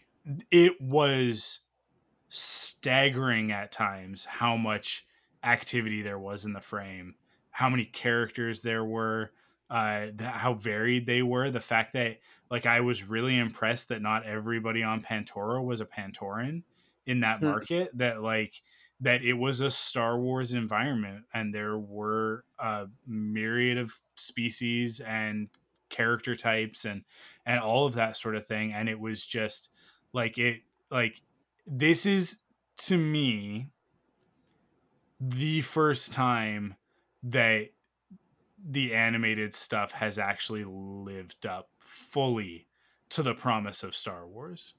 Um it actually reminded me a lot of the the planet at the beginning of Rogue One that uh Mm, that yeah. that Cassian is on like like with those back Mm. alleys and stuff like sort of like just how like crowded and busy those environments were like it just it it it had all of the like local charm sort of thing of like a Mos Eisley or Lothal but it had like the density of the prequels um and and it just beyond that the the the depth of field that they used in it was was really effective like the actual cinematography of it was really really effective for telling the story. It felt even though we're kind of like in these in these wide open environments a lot of the time it felt very claustrophobic and like you were being followed the whole time. And and it just like there were very intentional choices the whole way in the terms of of the way that the visual storytelling moved it forward. And uh it uh, like like they, they've been knocking it out of the park with this series. Um and really like it, it's funny because it's it's like it's a lot like in video games how we, we went from like oh you know just figuring out how to maneuver characters in a 3d space and then adding voice acting in even though the voice acting wasn't great and the stories weren't great but then like eventually getting to the point where like oh we've got like this technology and we can tell good stories with it getting it to the point where you know like you can start to do that starting to write better stories and then the tech catching up to performance capture and then like and now we're at the point where like a modern video game can be like the last of us where it's like it's it's as good as any movie that you see right um and i feel like like especially going back to the clone wars assets where they have so much to pull from and obviously like i've been saying bringing in resistance models, bringing in Star Wars Rebels character models, and just updating them for the Clone Wars style, um, like basically just reskinning them, doing new textures on them. Uh, they have the ability to move so quickly to to to populate these environments that instead of worrying about creating assets, they can actually focus more of the technical team's time on on the on the actual storytelling part of it. And it, to me it's like it's been very very noticeable with bad batch over over clone wars rebels or resistance that like the camera moves are intentional the depth of field is intentional the the color timing is intentional like like things that we don't generally think about with animation that that the majority of animated stuff even top tier high quality computer animated stuff like a really great example is is Jurassic World Camp Cretaceous, which DreamWorks is spending a lot of money on that show. They've got a lot of really nice character models in it. The animation is very like janky and staccato and the the the cinematography is like we put a camera there. Like like there's no intentionality to it. It's it's not thoughtful. It's not like they're just kind of doing very simple cartoon kids stuff of like there's a they, Jurassic Park cartoon. yeah, yeah, yeah, dude. On they Netflix, just released the third season of it on Netflix. It's awesome. Yeah. I love it. It's fantastic. It's a really, really good show. So, and that's wow. why I call it out. Is that like it's like like we're talking about like top tier, high quality, big budget animated. It's Netflix and DreamWorks doing a Jurassic World TV series, right? Like anime. It's for right. kids it's definitely aimed more at kids um uh, at like a, a, a, a sort of a your 8 to 13 audience. But i mean like honestly that's what star wars is supposed to be for as well. But a lot of this team has been working on this stuff for so long and they're so good at what they do that and like i, I point back to Joel Aron who I when he talks about this stuff, if you ever get the opportunity to Star Wars Celebration to go to one of his panels, they're usually off the beaten path. Um, they are always the best panels at Star Wars Celebration for me. When you go and you like see him talk about the the the technical components and the cinematography of of of creating these shows there's just so much artistry that goes into it that you take for granted and that's the point you're not supposed to pay attention to it and it's like like me being a film school student it's like i go out of my way to pay attention to it right like it's it's it's part of the experience for me but i think for most um for most viewers it is intended to be seen and not heard in a way, right? Like you just you're not supposed to notice when the cinematography is great. You're just supposed to be in the story.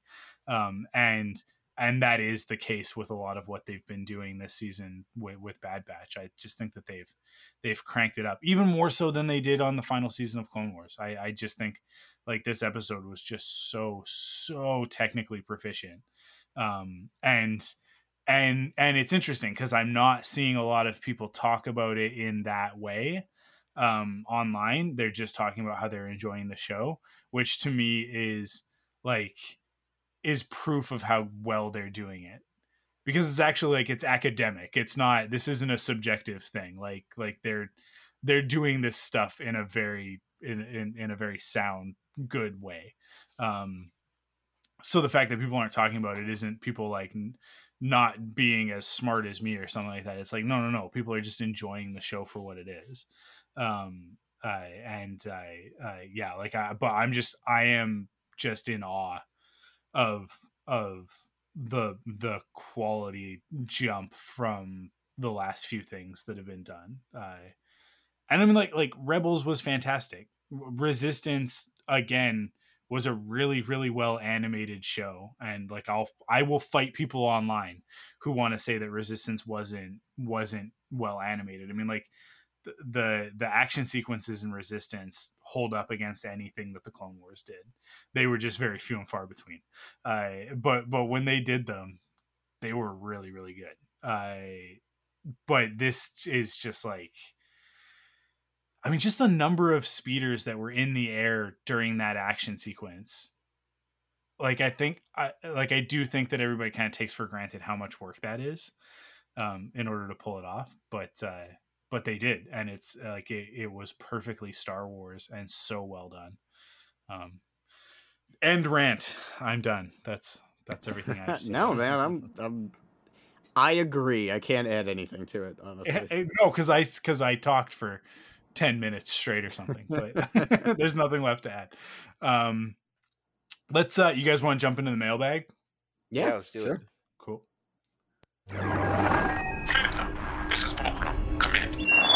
So, we've received a transmission from someone using our subspace frequency, Fulcrum. Incoming transmission from the Rebel Cells, Fulcrum mailbag. Alrighty, uh, I look. It was a it, in Canada. It was a long weekend. I know you guys in the states. It's your long weekend is coming up, but but for us, it was the long weekend this past one, and uh, it was also my birthday weekend. So I completely forgot to post on social media about this episode. It just I just totally spaced on it. But I but uh, our, our good friend uh, Marty Ailman he he was good enough to to write in and uh, and give us some thoughts on the episode. So uh, so here's what he had to say. Uh, okay, I liked this episode a lot, but I think my daughter loved it even more. She has seen it three times already, and now Fennec Shand is her new favorite. This is officially her Star Wars.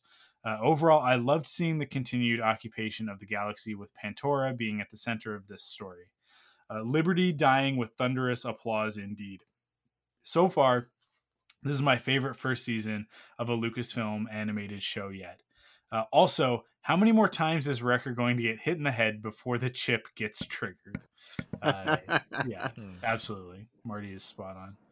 Um, yeah, it, we kind we talked about it a little bit. That whole aspect of like everybody cheering for the chain codes and handing in their Republic credits um, for Imperial credits. It's it is it is one of those things, but like like it's it's a little bit on the nose, and I think it's a little bit heightened. But it's Star Wars. It's always been that way. Like it's meant mm-hmm. to be. But but the allegory here is looking at like post 9-11 America and Canada got caught in this as well of like just handing over freedoms uh, in the interest of security and safety that really like didn't change anything right? Like does taking off your shoes at the airport really make you feel any safer? Like i, I don't like no. and and and is it like is it actually doing anything right? Um i you know like it's sort of that that i think it's i think it's very similar to that kind of argument of of like people are just are just willing to hand over their freedoms um willingly when they're being sold like a false bill of goods. And we know the empire is is being run by the sith but the average person doesn't. The war is over right? I, I omega says it. It's like but the war ended. Isn't that a good thing and uh who is i think it's it's it's uh it's echo who says it depends on what side you're on uh, uh which i thought was a really cool a really cool moment any any thoughts on that Uh, no. Honestly, I got nothing to add. I am useless. Well, I, I did think though. I mean, I'm trying to remember back because I only watched this episode once, but I think that thought did cross my mind too when you know they're walking down the streets and everybody's cheering, and I thought of Padme's line too. So it was a nice callback. Yeah, yeah. Uh, awesome. Once again, we have no idea what the next episode is titled. Uh, we don't know what it's about. Maybe it's the one with the Trandoshan in it. That's what I'm gonna say every week until that until we see the one with the tra- or or maybe it's the Zygerian slaves slavers, right? Like those are the those are the two things that we know. It was last week. It was three things. It was the the Trandoshan, the Zygerian slavers, and Fennec Shand. But we saw the Fennec Shand episode. Well, we now, know so- they're going to be with Captain Rex too. Yeah. Oh yeah, that's right. There's Rex as well, but we don't know which ep- which of those other storylines might intersect with Rex, or Yeah. All of them. I don't know. They might. That, we might get all three in the next episode. Everything Uh, next week. I'm quoting you, Mike. Yeah. It'd be pretty funny if like everything else that we know from from this season is just all in the next episode, and the following week we just know nothing. We just have no idea. Um, I'd be okay with it. Yep, it's fine by me. I don't mind. I like being surprised. I I, but that's it. That's it for this week. Wow. Thank you, guys. Hey, look, we're under two hours this week. Whoa! I'm gonna get to bed before 2 a.m. I don't believe it. Wow. That's Uh, crazy. I thank you guys for joining me, of course, uh, and thank you everyone for listening. And uh, yeah, we'll be back next week to talk whatever the next episode of Bad Batch is. uh, we don't know what the episode is, but you can you can rest assured that we'll be here to talk about it for about an hour of a two-hour episode. Uh, all right, uh, thanks. See you guys next week. Bye, everybody. Bye. Follow Rebel Cells on Twitter and Instagram at Rebel Cells and on Facebook at Rebel Cells Podcast. You can support the podcast in three ways. First, by going to the podcast service of your choice, leaving a rating and review to help others find the show. Second, by heading to store.thunderquack.com to pick up some merch. And last but not least, by heading to patreon.com slash thunderquack and kicking in with your monthly pledge of support to get cool rewards like exclusive podcasts and more.